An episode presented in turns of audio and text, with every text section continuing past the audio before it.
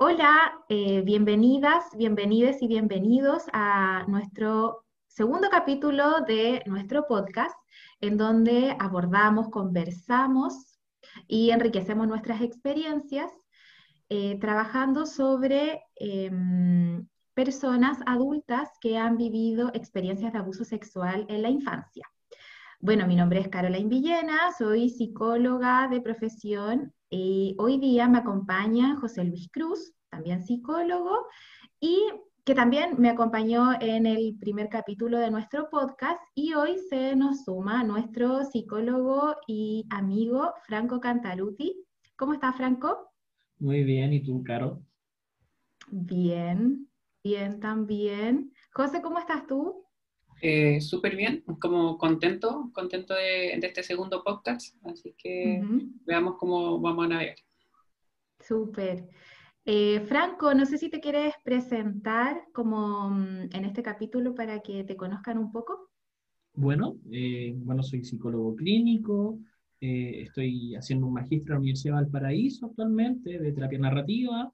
Me gusta acompañar principalmente mujeres adultas y a propósito de eso, eh, siento que este podcast está muy vinculado con las experiencias de acompañamiento que tengo, porque gran parte de las compañeras, eh, mujeres que he tenido que acompañar, han vivido en algún momento de sus vidas alguna situación de abuso. Así que en general agradecido por la oportunidad de poder estar acá y compartir con ustedes y, y ojalá que, bueno, esta, este segundo podcast, que es bien particular, ¿no? Porque vamos a trabajar el tema de pareja íntima, eh, nos ayuda a nutrir eh, el primer podcast eh, en ese sentido. Esa sería mi presentación. No sé si pasamos directamente a las preguntas. ¿Te gustaría? Voy a partir yo con una pregunta que le tengo al José. bueno, gran parte de lo que vamos a trabajar hoy va a estar vinculado con preguntas que hemos tenido desde la curiosidad por nuestros colegas que trabajan en esta temática. Entonces, la mejor manera que entendemos como para poder abordarlo sería tal vez desde algunas preguntas. Espero que, que les guste a los oyentes. José, cuéntame un poquito, como para abrir este podcast, si crees que hay alguna relación entre la elección de pareja y el abuso sexual infantil. ¿Qué, factores considerarías a la hora de, de, ver esto? Mm, eh, bueno, eh, se me vienen varias imágenes como a la cabeza. Eh, varias imágenes de personas que, que, trabajaban conjunto hemos acompañado esos procesos. Y definitivamente mi pregunta yo creo que sí, sí hay cuestiones que tienen que ver con, con la elección, o sea, con la elección de, de, esa compañero o compañera que está al otro lado, como pareja, como una pareja íntima, eh, y la experiencia abusiva sexual, sexual en la infancia.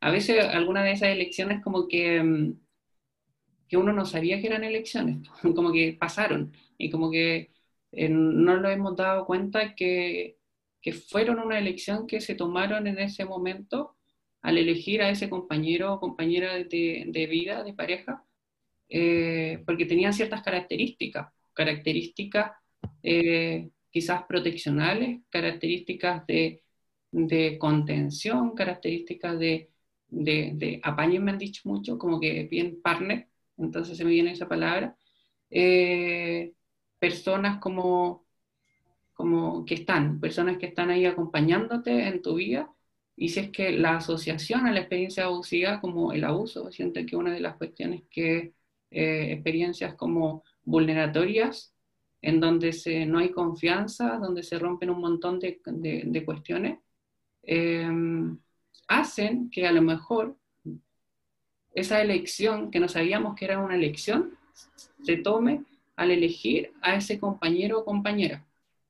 Y pasa también quizás como en otras, quizás en otras parejas, como, eh, como ciertas cosas que causan, no sé si ruido, como malestar, o dicen, oye, esta cuestión como con este compañero o compañera no me, me, me, pasan cosas, y me, te hacen pensar si esa compañero o compañera tiene, tiene que, que seguir estando o no. Y a lo mejor te das cuenta que ciertas conductas, pensamientos o formas que tiene eh, tienen que ver con experiencias también vulneratorias, como experiencias que no te respetan, experiencias. Entonces, eh, creo que sí, definitivamente, yo creo que hay una elección como que está asociada a esa experiencia abusiva. Creo que tiene que ver Eh, y lo importante para mí que se me hace en el espacio terapéutico de visibilizar, quizás como reconocer o rescatar, dependiendo, o quizás como ir a ver por primera vez, que eso fue una elección en mi vida con el cuidado, con el cariño hacia mi persona. Y cuando tú dices, oh, elegí esta persona, que, que sea mi pareja, porque en el fondo me abrazaba, me acompañaba, cuando lloraba, me contenía. Entonces, es poder como decir, lo elegí o la elegí como pareja mía por estas características especiales que tiene este compañero o compañera. Eso se me viene a la cabeza. Oh, me, gustó mucho, mucho, mucho tu, tu respuesta. Me, me, hizo pensar en algunos consultantes y me queda como una pregunta, José. Si de alguna otra forma sientes que eh, también a la hora de las rupturas pudiera tener un impacto esto, como a propósito de lo mismo. Eh, ¿Cómo crees que hay una relación también en esa parte? Sí, con las rupturas se me vienen como eh, quizás como algunas consultantes o hombres también, que es como, chuta, siempre, siempre me topo con estas personas y termino como, o terminando, eh, pero no sé por qué me pasa. Entonces cuando tú vas como en el espacio terapéutico y empecé como a conversar sobre esas parejas eh, no sé, que se terminaron, que ya no son pareja, y qué es lo que tenían de características. Y una característica o dos características que pueden ser que mm, no se te respete, se te trate mal, se te obligue como a ciertas cuestiones, o sea, el consentimiento en la relación sexual, o sea, esa cuestión es como súper importante. Y ahí lo importante que se volvió quizá haber roto esa relación o haber terminado, eh, y hacerlo ver que fueron también elecciones, o sea, elegí no estar con esta persona porque no se me respetaba. Entonces, no. Em, y quizás al verlo, quizás cuando vengan nuevas parejas, te vaya a dar cuenta que cuando pasen estas cuestiones ya no lo, no lo vaya a como permitir. Incluso se me viene a la cabeza una consultante con una, con una experiencia por ahí, abusiva, con un revisar del teléfono. Entonces, revisar el teléfono celular y cómo ya eso no estaba permitido en su, en su vida. Claro, con muchas otras experiencias que quizás pueden asociarse al abuso sexual infantil. Así que eso. Eh, me gustaría preguntarle a la, a, la, la, Carol sobre las experiencias abusivas sexuales en la infancia. Eh, se reconoce que vienen muchas veces eh, cargadas de dolor y sufrimiento humano entonces, me gustaría conocer desde ti cuáles han sido estas experiencias, eh, si es que en algún momento este dolor dejará de existir, si es que en algún momento dejaré de sufrir eh, y dejará de doler. Creo que sería relevante hablar de eso. Mm. Sí, eh, bueno, esta es una de las preguntas que se hacen mucho las personas que han vivido estas experiencias que, bueno, tienden a catalogarlas y, nosotros también tendemos a verlas como experiencias traumáticas, experiencias tremendamente dolorosas, complejas, em, complejas porque en realidad también conlleva una serie de em, de situaciones que, se vulneran cuando ocurren experiencias de abuso. Eh, no es solo la esfera de la sexualidad, como muchas veces se piensa que es la que se está vulnerando, sino que son muchos elementos eh, implicados en la vida de la persona como en general que se, que se trastocan. Y, mm, y entonces muchas veces también es un dolor generalizado. Y eh, en sí, como, como dolor, eh, en sí mismo, yo no, o sea, creo que el dolor está súper relacionado a nuestra sobrevivencia. Entonces nos van a doler muchas cosas.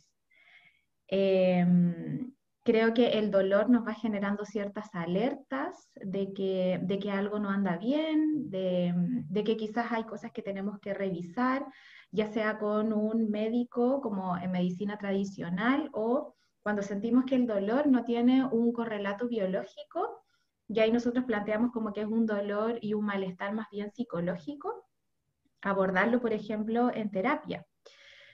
Eh, y en base a eso, eh, de lo que me han, de lo que hemos conversado más bien con las mujeres con las que yo trabajo cotidianamente, es que les sorprende que en la terapia ese dolor ya no se viva de manera tan constante. Como me parece que eso es uno de los, de los más lindos reportes que, que muchas veces hacemos en el proceso terapéutico, que es que algo que la persona en algún punto sintió que iba a doler para siempre con la misma intensidad, ya no duele con la misma intensidad.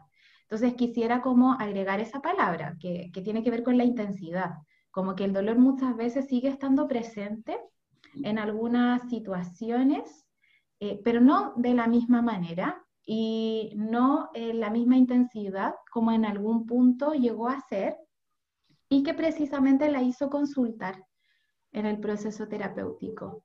Entonces, eso me parece muy bonito em, y de hecho eso es también lo que me hace mucho estar convencida de la importancia de las conversaciones terapéuticas. Me parece que son tremendamente significativas para las personas que han vivido esta experiencia porque además em, es significativo en el sentido de que es un espacio para conversar sobre esta experiencia y muchas veces no hubo ese espacio antes. Entonces, a mí me ha pasado que em, llega una mujer a la consulta y, en el fondo la pregunta es como, cuéntame todo lo que tú me quieras contar eh, para que yo te entienda. Como esa, esa, es la invitación, en el fondo.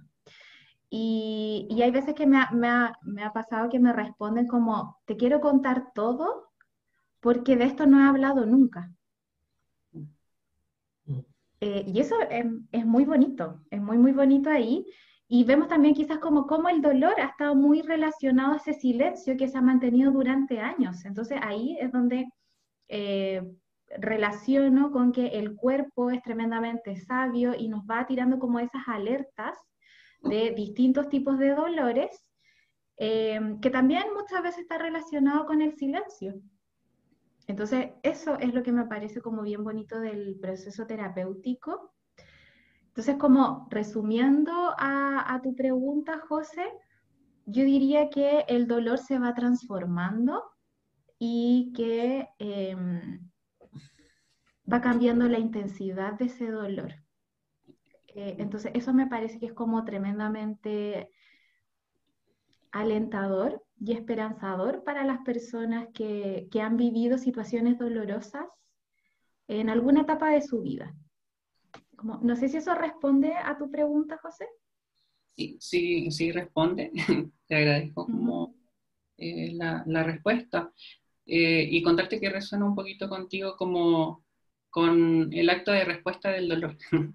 Eh, mm. Sabemos que las personas no somos pasivas al dolor y sufrimiento humano, y como esta sobrevivencia que me estáis diciendo, eh, el dolor viene siendo el acto de respuesta a esa experiencia vulneratoria del abuso sexual. Y sí, me, me, suena mucho como, no, no, se me viene ninguna pregunta a la cabeza, solamente mucha resonancia de la intensidad del dolor, eh, de la intensidad y cómo el silencio, el silencio mismo y el callar hace que, el dolor vaya aumentando.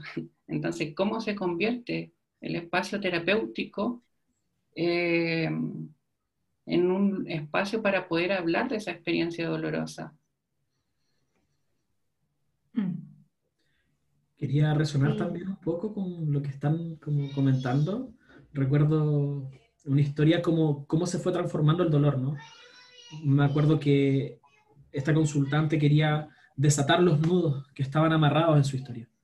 Y después llegó como, como que ese era su motivo, básicamente como su expectativa del proceso, del trabajo con el abuso, como desatar algo. Y cuando llegamos al final, como que en algún momento me dijo, ya no quiero desatar. Creo que al verlo fue suficiente, ¿sí? Como esto de, que el dolor se transforma en otra cosa. Y a veces tenemos esta expectativa, ¿no? de que tal vez va a desaparecer o no ese dolor, pero creo que es profundamente esperanzador la transformación del dolor y ver cómo el dolor fue importante, cómo esos nudos fueron importantes para que ella esté ahí ese momento. Sí, sí, eso me, mm, eh, me parece como bonito tu, tu ejemplo también, Franco. Em, me hace mucho sentido también como con el, el trabajo de, de, tantas historias finalmente que escuchamos en, en, la consulta, porque más que consultante, eh, paciente, como, como se le quiera decir, son historias finalmente. Entonces, eh, es súper bonito escuchar esas historias en el proceso terapéutico y asociado también como a estas nociones de dolor, eh, como de dificultades que presentan las personas.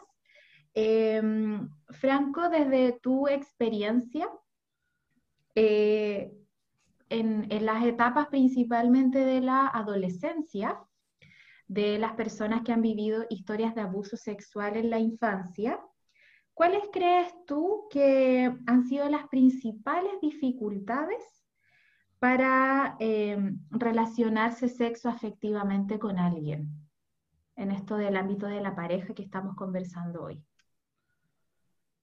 Si consideramos que la experiencia de abuso es definitivamente una de las peores experiencias que podemos vivir como seres humanos y que probablemente eh, genera un impacto respecto a cómo nos relacionamos con nuestro propio cuerpo y el cuerpo de los demás, la adolescencia es el momento en el cual como que todo se descuadra de forma natural, ¿no? Normativamente eh, nos relacionamos con nuestro cuerpo y con los demás cuerpos de una manera extraña en la adolescencia. Nos cuesta, es un poco de echar a perder, de, intentar y fracasar, de volver a intentar.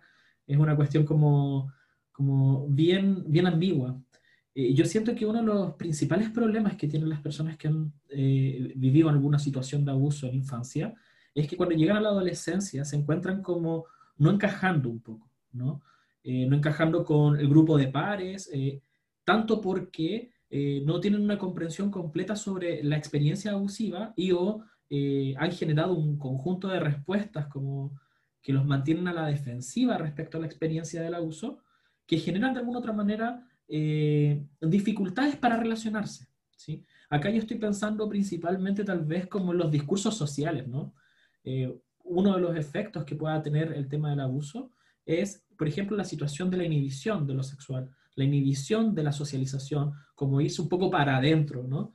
Y probablemente lo que va a pasar en ese grupo social es que va a haber como una experiencia como de juzgar a, a la persona más retraída, juzgarla, excluirla de ciertos espacios, ¿no? Entonces, lo que va a pasar un poco es que ese aislamiento social va a tener un impacto respecto a cómo se relaciona con las posibles primeras parejas que tenga, ¿no? Como muy desde la exclusión.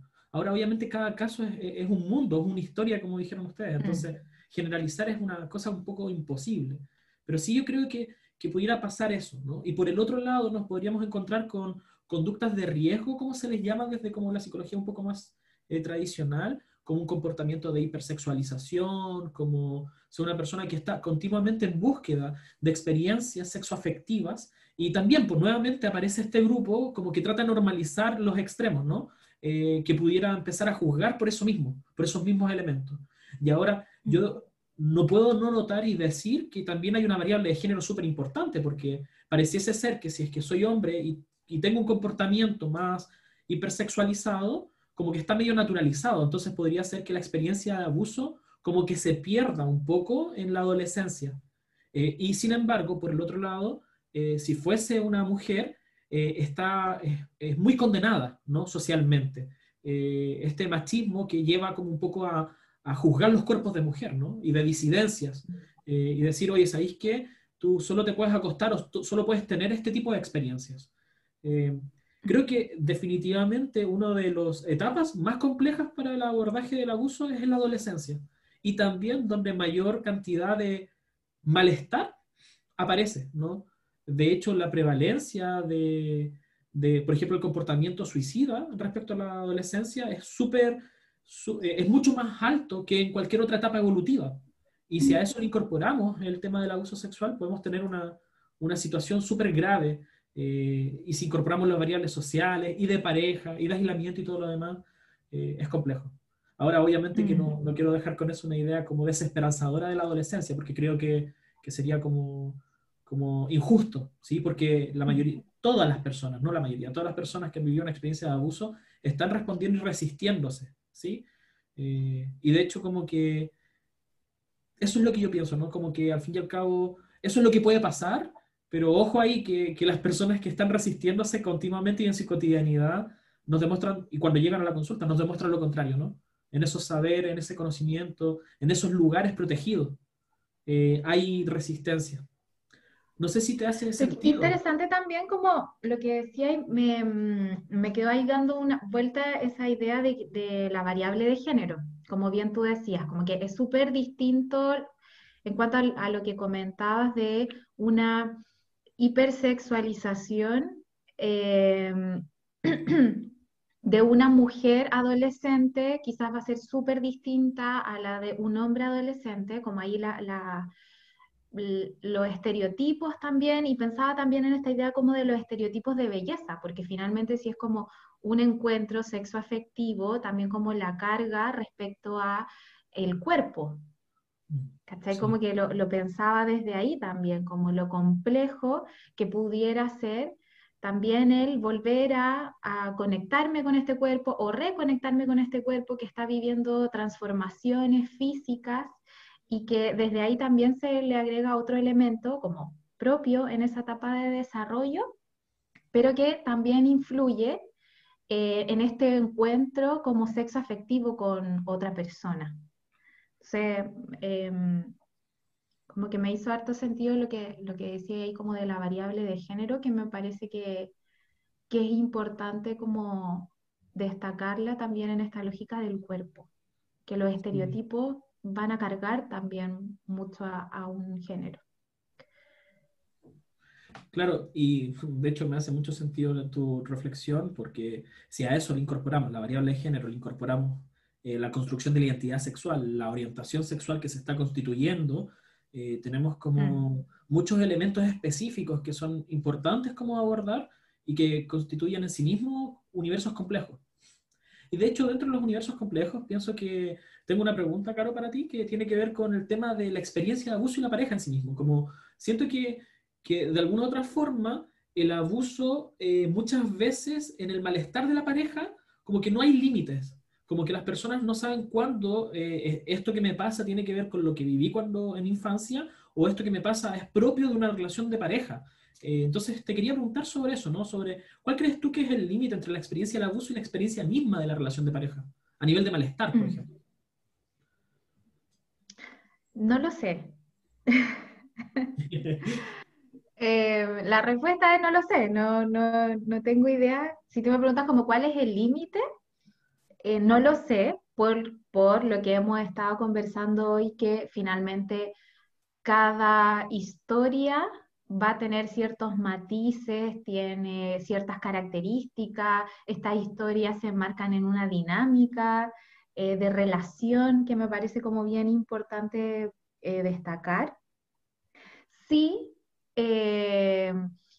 quizás te podría responder desde cuáles son los malestares más comunes que las personas atribuyen a la experiencia de abuso. Eh, eso quizás sí. Y eh, en eso, como mm, tiene que ver con este tema de, bueno, un tema que es la sexualidad, como el encuentro sexual con otra persona, y desde ahí que a veces puedan aparecer ciertos recuerdos de la experiencia abusiva. Ya como eso eh, es algo que a mí me parece que es súper importante y, mm, y, es muy significativo como de poder conversar eh, en terapia o poder conversar como principalmente con la pareja que muchas veces no está comprendiendo qué es lo que ocurre en ese encuentro sexual, porque en el fondo el relato es como cuando mi pareja me aborda de cierta forma eh, en el encuentro sexual, a mí me pasa que me genera un recuerdo de la experiencia abusiva y eso hace que yo me retraiga, que lo rechace o que actúe de manera violenta.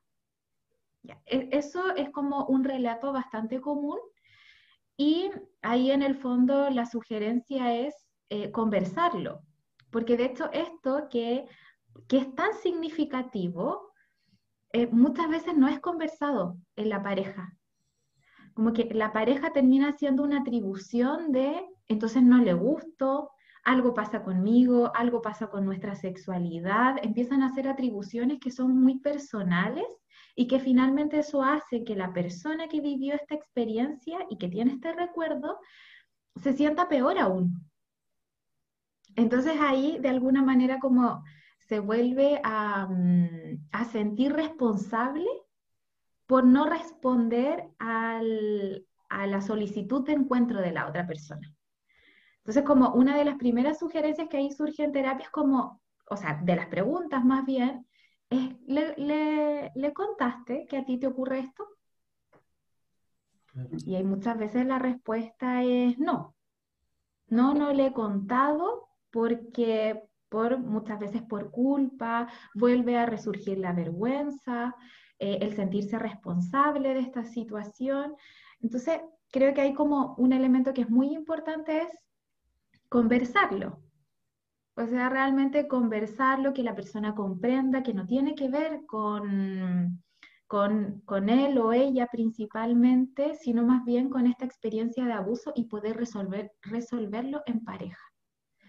Entonces ahí la, la respuesta de la pareja también es tremendamente importante como si la pareja en realidad responde de una manera como abierta, sí, conversemos, mira qué importante lo que te ocurre, versus como, bueno, este es tu problema, ahí verás cómo tú te las arreglas. Em, es tremendamente importante la respuesta de la pareja. Eh, de hecho, como en base a lo que decía el José al principio, como esta pareja más contenedora que genera cierta seguridad o esta pareja que a veces tiene ciertas conductas que violentan, que hacen sentir, sentir mal a la persona. Entonces es muy importante en ese sentido conversarlo dentro de la pareja y, porque finalmente se transforma en un problema de la pareja. O sea, es uno de los efectos negativos de la experiencia de abuso sexual infantil y en la vida adulta se presenta como una consecuencia en el presente de la relación. Ya no es solamente de la persona que vivió esta experiencia. Em, Desde ahí, eh, como la pregunta que te hacía el Franco, como me encanta tu respuesta del no sé, eh, me encanta. Sí. Porque nosotros como terapeutas muchas veces no sabemos eh, ese límite y de ahí lo importante que se vuelve el conversar sobre eso. y me gustó lo que dijiste sobre cada historia, o sea, cada una de las personas que sufrieron abuso sexual en la infancia, son, cada uno tiene su propia historia. Y yo digo, ocupo la palabra que somos únicos, somos únicos y comillas especiales. Entonces, en esa como unicidad, como lo único que somos, eh, me pasa que, o sea, tú dijiste, Carol, me pasa que me siento incómoda, incómodo, me pasa que me enojo, pasa que rechazo, me pasa en ese, como para responder y acompañar un poquito a la Carol en esa pregunta, eh, me pasa que ahí está el límite. En, en esa pregunta que hiciste, Carol, está el límite a lo mejor. Y no viene desde nosotros, viene desde la persona. Eh, José, y en base a esto mismo que estamos conversando sobre la pareja, la intimidad, em, que finalmente es como lo que se comparte mucho en una relación de pareja, que es la intimidad. Em, escucho eh, constantemente em, que una de las dificultades eh, presentes en la relación de pareja tiene que ver con la confianza, con la confianza en la otra persona. Y desde ahí me surge como esta pregunta que me gustaría que pudiéramos conversar. ¿Cómo crees que esta, esta desconfianza se relaciona con la experiencia de abuso en la infancia?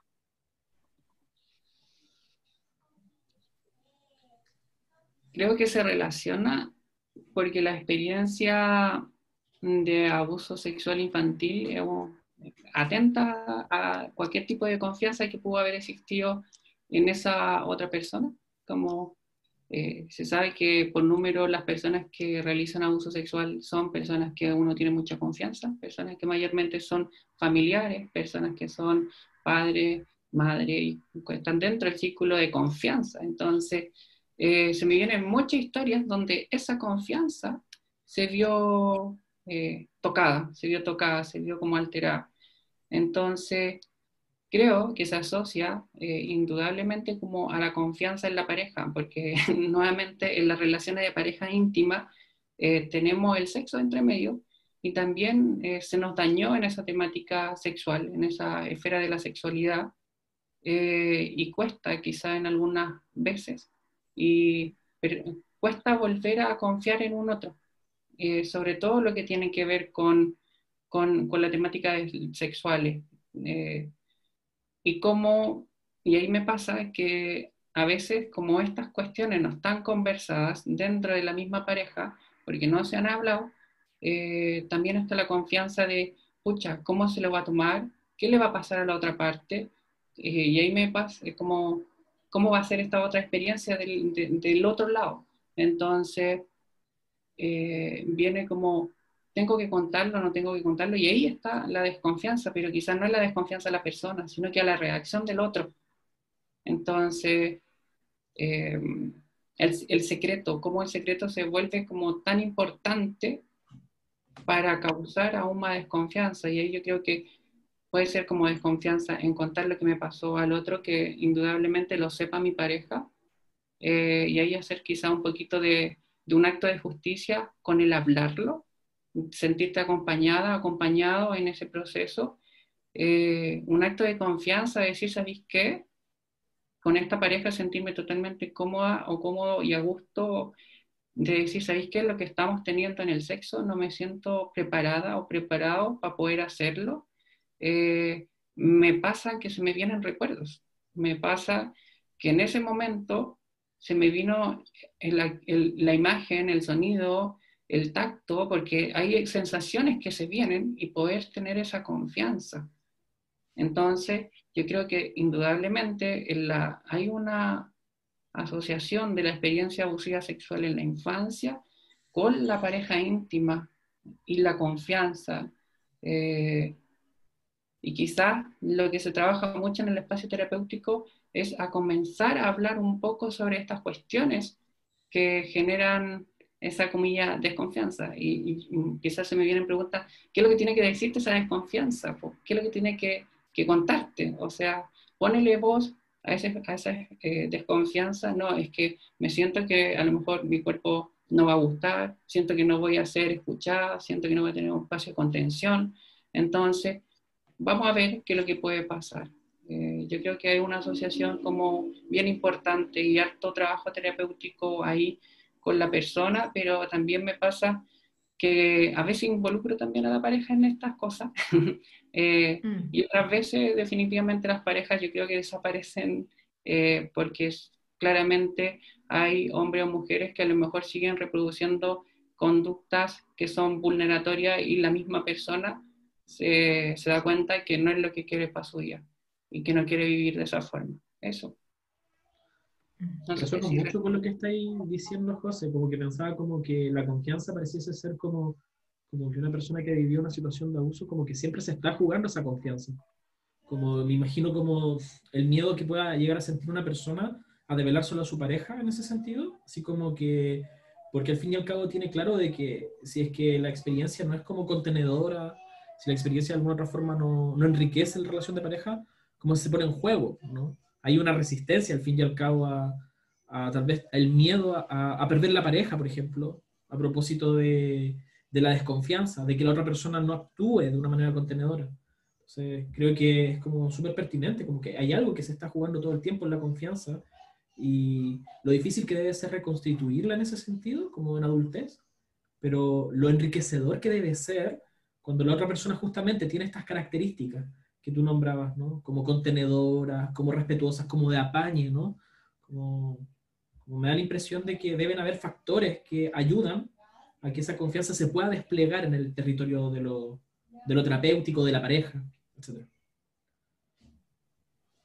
Franco, como que me gustó lo que dijiste del miedo, o sea, yo creo que en la de confianza hay mucho miedo, hay mucho miedo eh, a cosas, entonces yo creo que ahí el miedo es súper importante.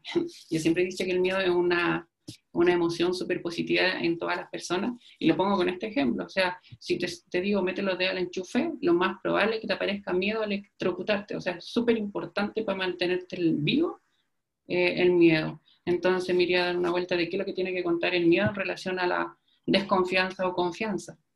Me gustaría hacerte una pregunta, Franco, que tiene que ver con, con lo típico lo atípico. Eh, sobre esos efectos que podrían llamarse típicos o atípicos, lo normal, lo anormal, sobre los efectos relacionados en el abuso sexual infantil y cuando estamos en parejas con íntimas, el adultez. No sé cómo, cómo te viene esta pregunta. Creo que es una pregunta muy importante, eh, sobre todo porque ha ido, sido transformada en la medida que hemos ido construyendo este podcast. Como que siento que al principio tenía como ciertas ideas más tradicionales respecto a qué es lo típico y qué es lo atípico. Y claro, hay como un conocimiento y saberes psicológicos que plantean cómo debería ser un poquito como cierta experiencia. Entonces, como ponemos categoría al abuso y decimos, ah, estos son efectos, esto es lo que debería pasar, esto es lo que no debería pasar, esto es normal, esto es normal. Por ejemplo, se espera tal vez que desde el conocimiento más popular, eh, pero también vinculado con la psicología, que uno de los efectos del abuso sexual sea la inhibición del comportamiento sexual, ¿sí? Entonces, como mayoritariamente las personas viven una inhibición de su líbido, desconfianza, como ustedes mismos nombraron, y otros aspectos, siento como que es esperable eso. Sin embargo, si nos vamos como a, lo profundo de cada caso y cada historia, lo que hay realmente es que no hay una forma de vivir eh, la experiencia del abuso. No hay efectos ni típicos ni atípicos porque cada singularidad, cada individuo lo vive de una manera muy particular. A veces pasa que hay periodos como asintomáticos donde la persona no vivencia malestar asociado al abuso.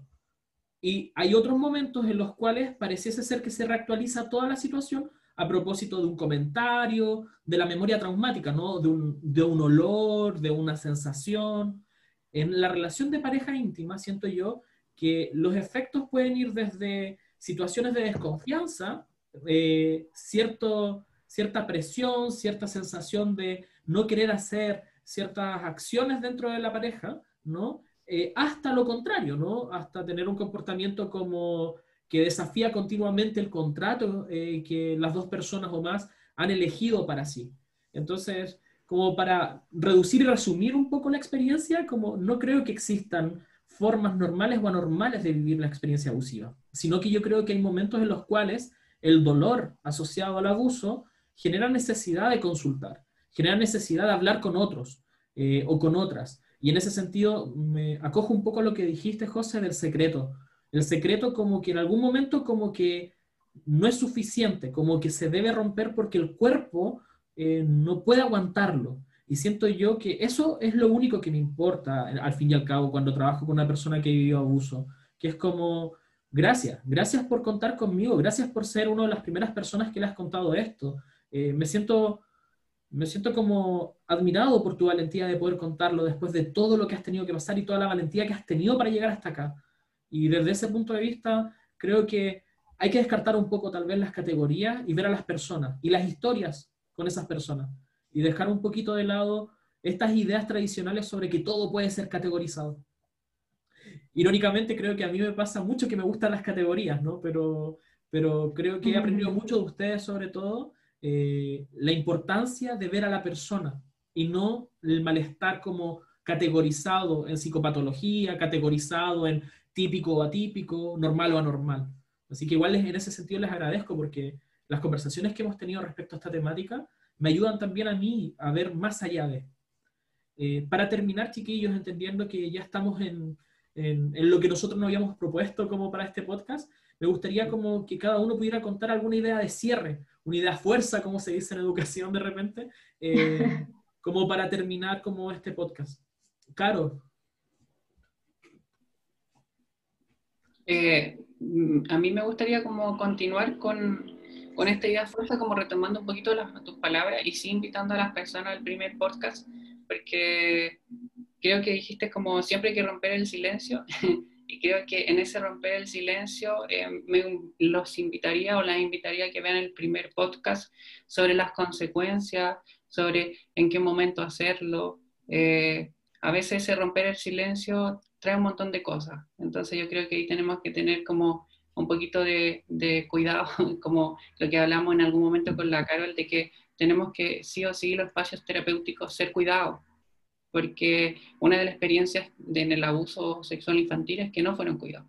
Entonces sí hacer esa invitación eh, desde ahí. Y como idea fuerza me quedo con eh, cada historia, eh, que somos únicos, que somos seres como especiales, yo creo que cada uno de nosotros somos diferentes, estamos construidos a base de las historias que se, que se narran de nosotros, y creo que para el abuso sexual infantil no hay una única forma de vivirlo, no hay una forma para sobrevivir, no hay una forma única de responder. Creo que todas y cada una de las experiencias son válidas, son valientes, son maravillosas.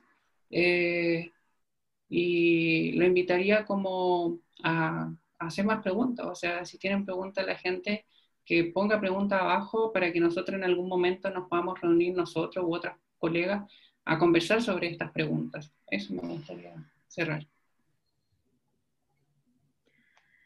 Sí, em, bueno, en base a, lo que ustedes han comentado también, me quedo también con esta idea y que nosotros intentamos reforzarla bastante sobre que no hay una historia única, no hay una forma, no hay una mejor forma de responder frente a otra, es todo el tiempo estamos eh, respondiendo ante las experiencias de la vida misma, las experiencias que nos duelen, que nos generan placer.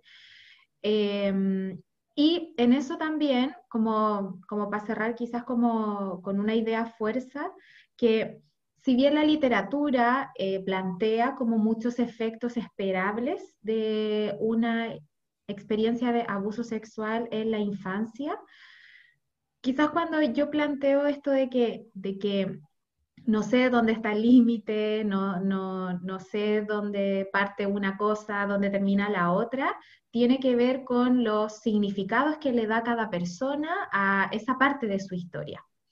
Entonces, finalmente es, no, no estamos desconociendo de que van a existir como ciertos efectos que son como entendibles desde esta experiencia traumática, eh, que muchas autoras plantean que en sí, más que una primera experiencia sexual, es, sería una experiencia de tortura. No es como una primera experiencia sexual. Eh, entonces de ahí también van a surgir muchos efectos, pero el cómo la persona lo considere en su historia, el significado que le da, la importancia que le da, eso es muy personal, muy particular, y desde ahí eh, intentamos ser tremendamente respetuosos y cuidados en este proceso terapéutico, ¿ya?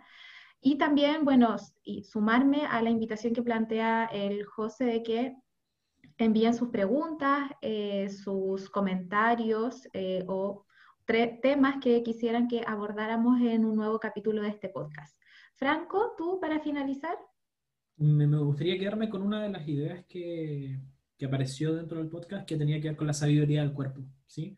Como este malestar que aparece y que de repente como que desborda, que genera malestar, ¿no es cierto? Que genera molestia en diferentes dominios, pero cómo de alguna otra forma con esas hermosas preguntas como qué te quiere decir la rabia, qué nos dice el miedo, por qué aparece ahora, eh, lo que nos vamos dando cuenta es que es un cuerpo que habla, un cuerpo con memoria, que se defiende, que responde, que lucha, y me quedo con eso, ¿no? Con no negativizar la experiencia emocional de las personas, sino por el contrario, darle el valor de sobrevivencia que tienen las emociones. Y respecto a la invitación, eh, también invitar a todos y a todas las personas que, que también nos comenten qué les pareció este podcast. Me gustaría saber cómo lo mejorarían, cuáles son los elementos que tomarían en consideración.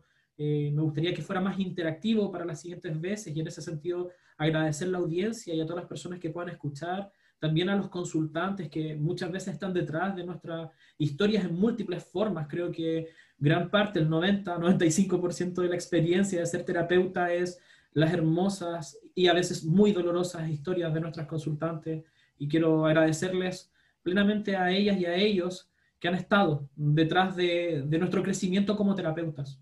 Me gustaría cerrar con eso. Muchas gracias, chiquillos. Muchas gracias, José. Muchas gracias, Caro. Que estén muy bien. Nos vemos en una siguiente versión de este podcast.